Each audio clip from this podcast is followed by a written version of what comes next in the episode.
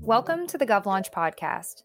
GovLaunch is the wiki for local government innovation, and on this podcast, we're sharing the stories of local government innovators and their efforts to build smarter governments. I'm Lindsay Pica Alfano, co founder of GovLaunch, and your host. In this episode, we're excited to be talking about artificial intelligence. More and more local governments are turning to this technology as a way to boost efficiency of services rendered to the public. Today, Olivia from our team is talking to Ben Grady and Juan Monterosa from Edmonton in the Alberta province of Canada. They were part of a team that created advanced AI software to predict whether home builders will pass low risk inspections. Their data driven work has allowed much of the inspection process to be streamlined, saving valuable time and money. Now let's dive into the concept and find out how Edmonton started integrating AI into their frontline services. Hi, I'm Olivia from GovLaunch, and I'm here with Ben Grady and Juan Monterosa. So, how are things going in Edmonton's Analytics Center of Excellence today, and just more broadly in the sort of data science piece at the City of Edmonton? Sure. Thanks. Thanks for the question. Um, I think I should preface this with um, just about everything that's happening right now for every organization, which is um, just the impact that COVID nineteen has had. Um, so it's been an unprecedented challenge to the city of Edmonton, and our kind of area, um, data and analytics and um, and AI have have been affected. We've had staff laid off, just like almost every area of the city. Um, so that's the you know the kind of current background um, that a lot of people are also experiencing. Um, but I would say we are actually we're actually busier than we've ever been. so our area is we we're working um, to use data and analytics to help the city in the response to COVID 19. So, things like um, using data and analytics to help um, redeploy staff to different business areas, staff that have been temporarily laid off. Um, looking at neighborhoods around the city and um, seeing which ones are more at risk um, for COVID 19 based upon kind of demographic information. And we suspect that going forward, data and analytics and, and AI are going to be more important than they were before when we think about uh, reimagining um, the city of Edmonton. Um, and I think it's going to be a common theme for many municipalities.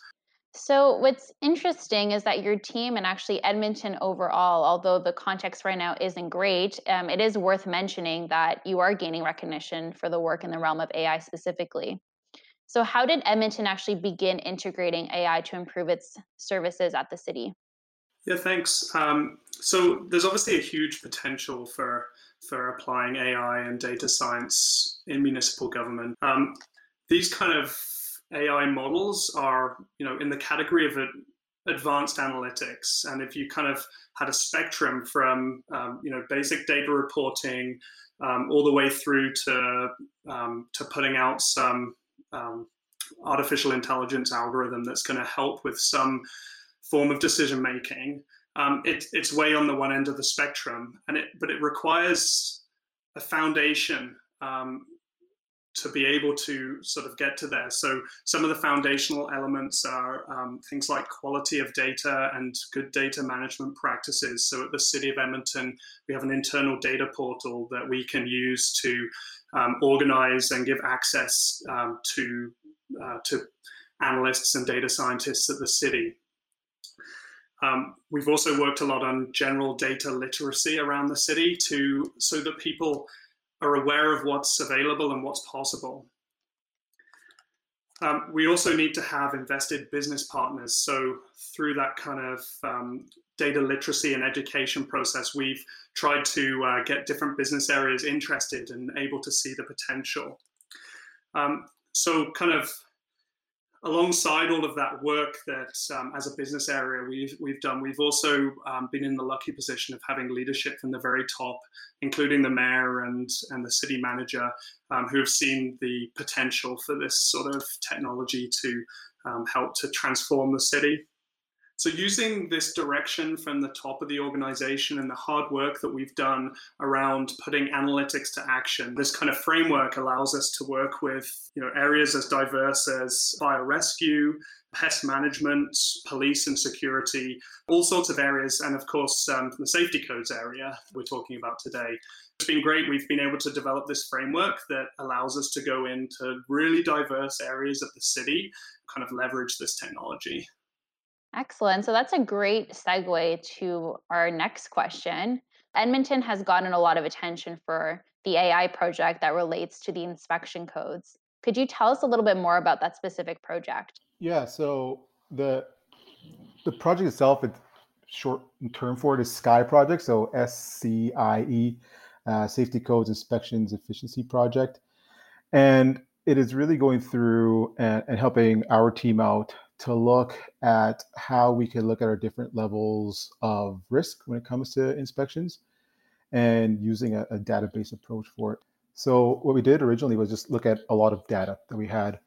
Um, and Ben took that on and, and looked at things was 10 years worth of data and seeing what it is that we can do with that data. So, really making that, um, taking that approach of what is the inherent risk of us going out and doing an inspection or not doing it. Um, you know, it's kind of like what's the worst thing that can happen if we don't go out and do it, and then balancing that risk. So it was a um, it was a pretty long process. Um, took a big team, um, a lot of very smart and dedicated people to make it happen. Meeting um, weekly on it at one point. Um, but the the first hurdle really is the change management piece, and having the willingness to lead it. So you know when you when you think about something like building code, um, it's pretty black and white. Um, so going through and looking at different levels of risk with each item in the code and each item that we inspect takes a, a lot of um, searching, knowing that some things are going to be worse than than others. So um, we did a lot of, of of change management training as part of that, and I think that the piece of it was going through and providing auditing with it. So like on on the back end of it, although we're using AI to help us out with this, um, there was an auditing piece that helps along with um, some of the monthly and quarterly touch points that we do with with Ben's team. Um, to date, there's been about 40% of all the applicable, applicable inspections.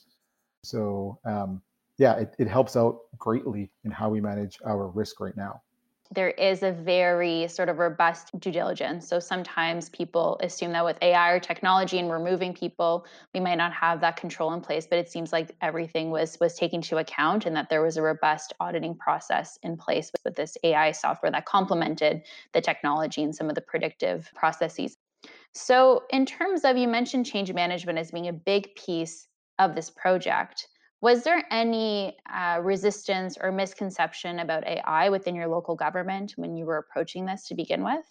I think I can highlight three kind of main misconceptions that come to mind. Um, so, one of them is probably the most obvious one um, is this model going to come and take all of our jobs?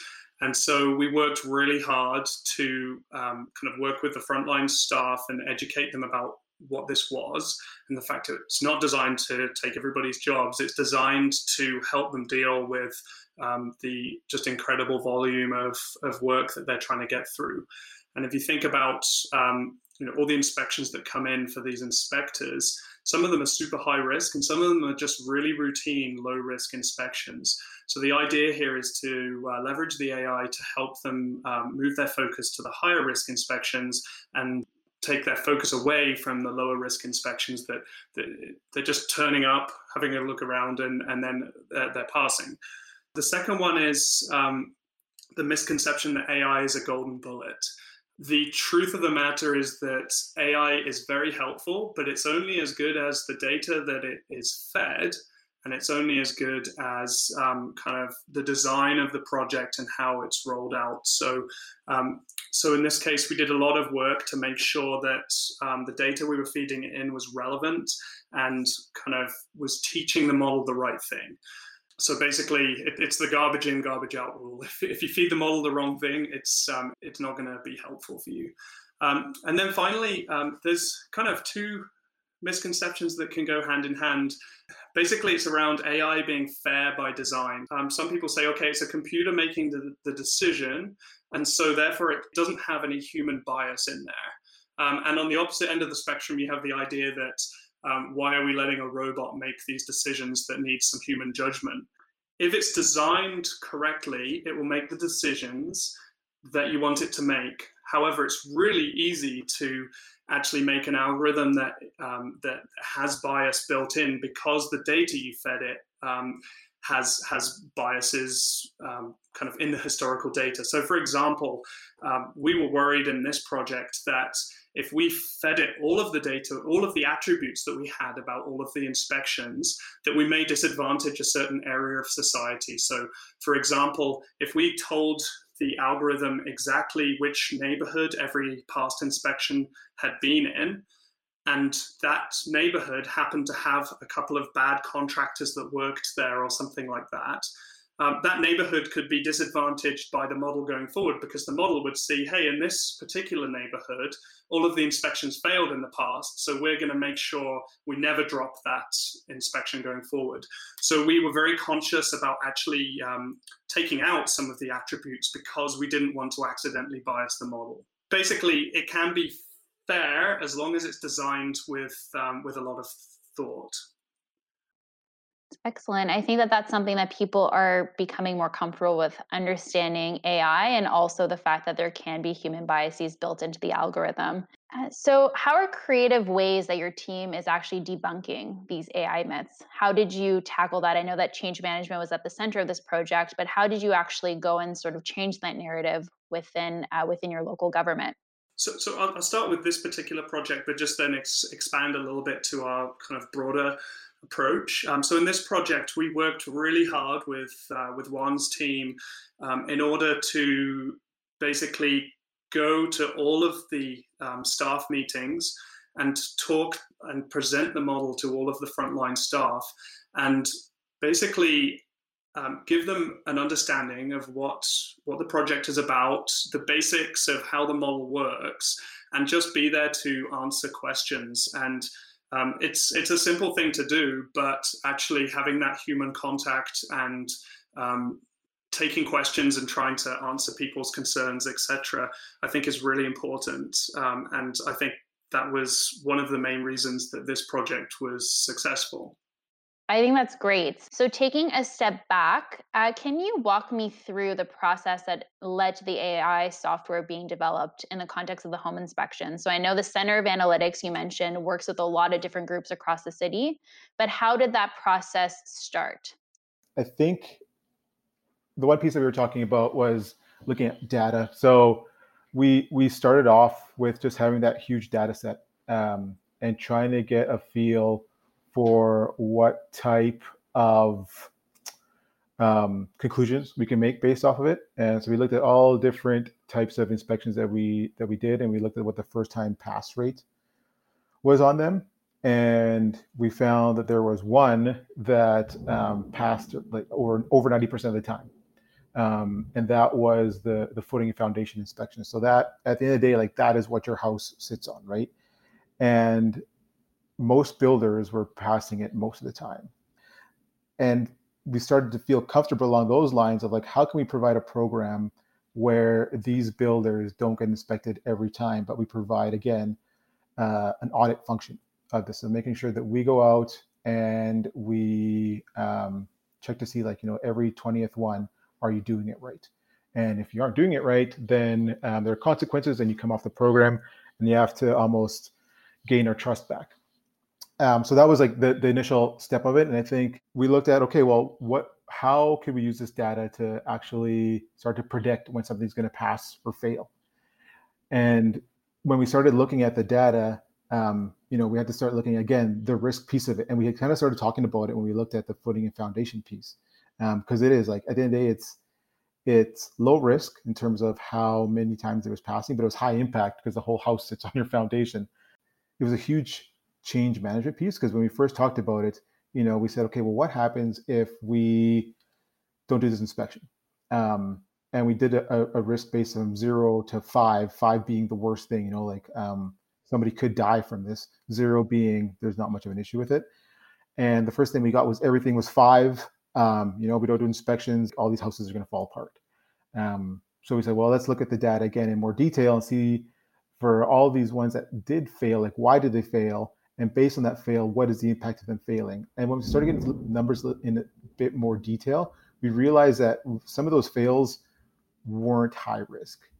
Um, so again, just going through the model over and over again, it was important to keep showing that. And as Ben was saying, is having the team come out and talk to my team and talking through what the data was saying. And you know, and I guess sometimes like it got really detailed into um, how we were calculating our, our comfort level.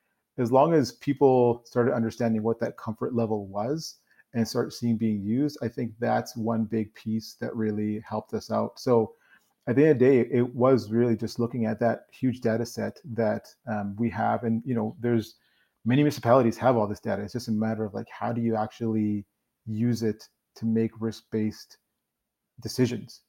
Great. So the software is in place. Can you share what some of the initial benefits are from approaching the safety code inspection service from an AI lens? Yeah. So I think one of the first ones is just is the breaking some misconceptions of the team. When you think about building permits and inspectors, like I said, it could be very black and white and very rigid. And um, it really was being able to to create a team that looks at this um, with that change management lens, but also like the risk management piece. Um, so as we move forward with any other projects now, um, we have a base to work off of, right? So I think that has been a huge piece in terms of, of the team and being able to speak to it um, and be able to use their experience um, and their expertise on more complex applications. Um, another piece of it that came in handy during during the pandemic was you know now we have AI to use. Like we don't have to put our inspectors in harm's way um, when we can look at a risk-based lens with AI to to help us make those decisions. Um, something that we d- didn't even think about in our risk matrix originally. You know, was like not being able to physically go out and do an inspection was was never part of the conversation. So um, it was that other piece that, that really helped us out the past few months. So the project and implementation that keeps on giving. Uh, so, do you have any advice or resources for local governments that are wishing to learn more about AI just generally? I know that this is quite a new concept for a lot of governments, and a lot of local governments are actually just starting out this process if they actually in some cases might not even have started it. So do you have any resources or uh, words of wisdom that you'd like to share with our audience today?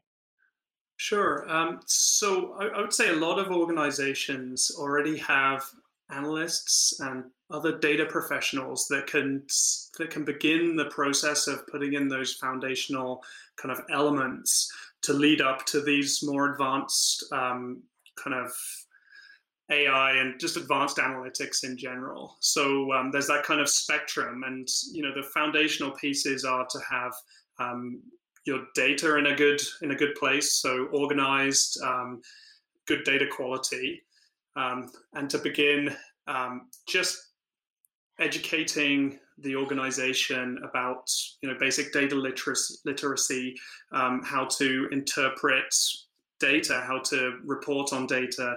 Um, in order to apply AI, you would um, often hire or work with a data scientist, and a data scientist um, should be able to work with your data and you know with the business area in tandem to to basically um, see what the possibilities are. So you know, as an example, using this project, we didn't know what the exact model was going to look like and what the exact um, business case was going to be at the very beginning, but we knew there was a good data set and we knew there was a, a business problem to be solved.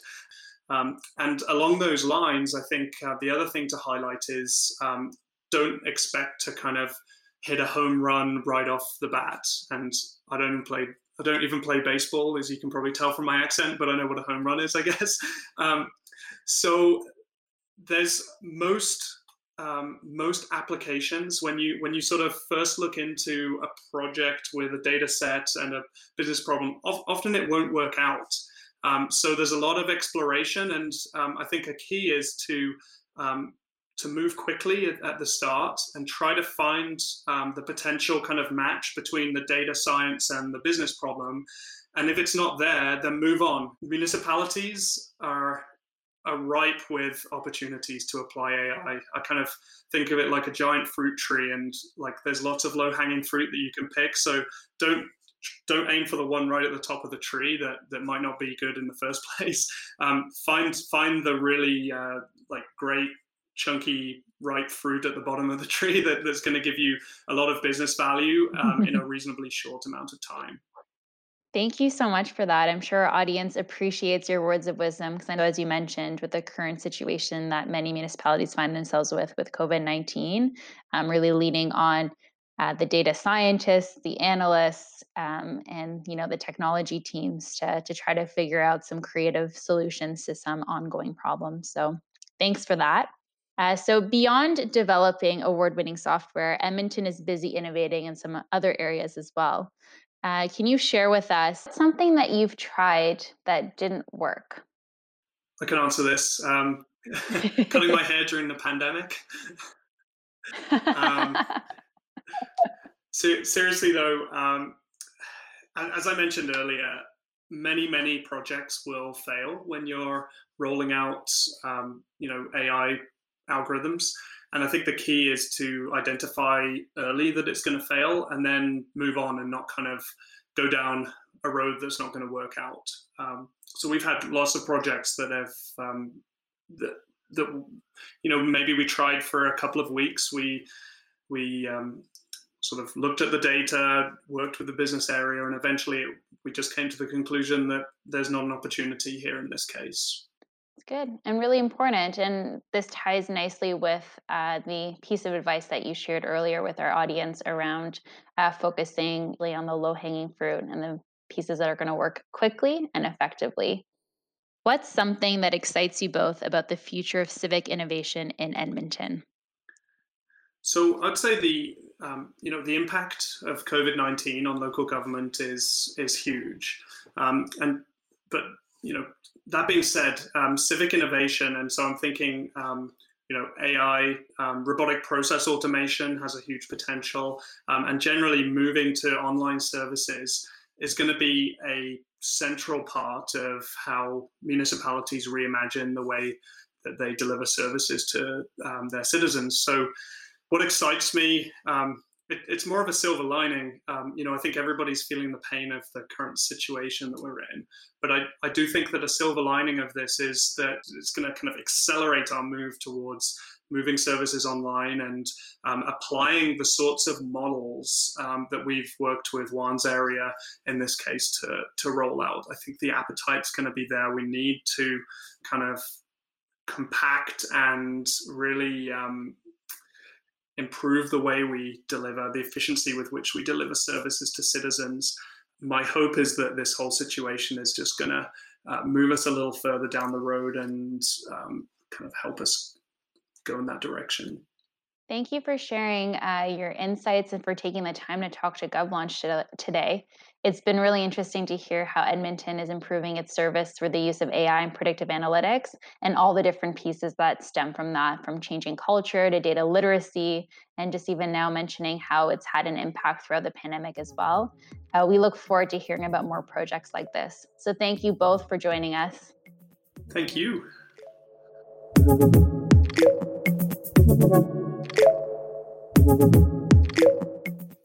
There are several ways local governments can begin integrating AI and predictive analytics into their work. Step one is to compile and understand the data. This is no small feat, so if you need a little help, you can search GovLaunch for ways other local governments like yours have moved toward more transparent and strategic use of data.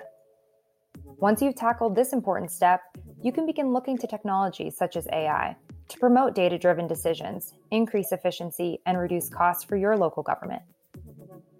Thank you to the team in Edmonton for sharing their great work. I'm Lindsay Pica Alfano, and this podcast was produced by GovLaunch, the wiki for local government innovation. You can subscribe to hear more stories like this wherever you get your podcasts.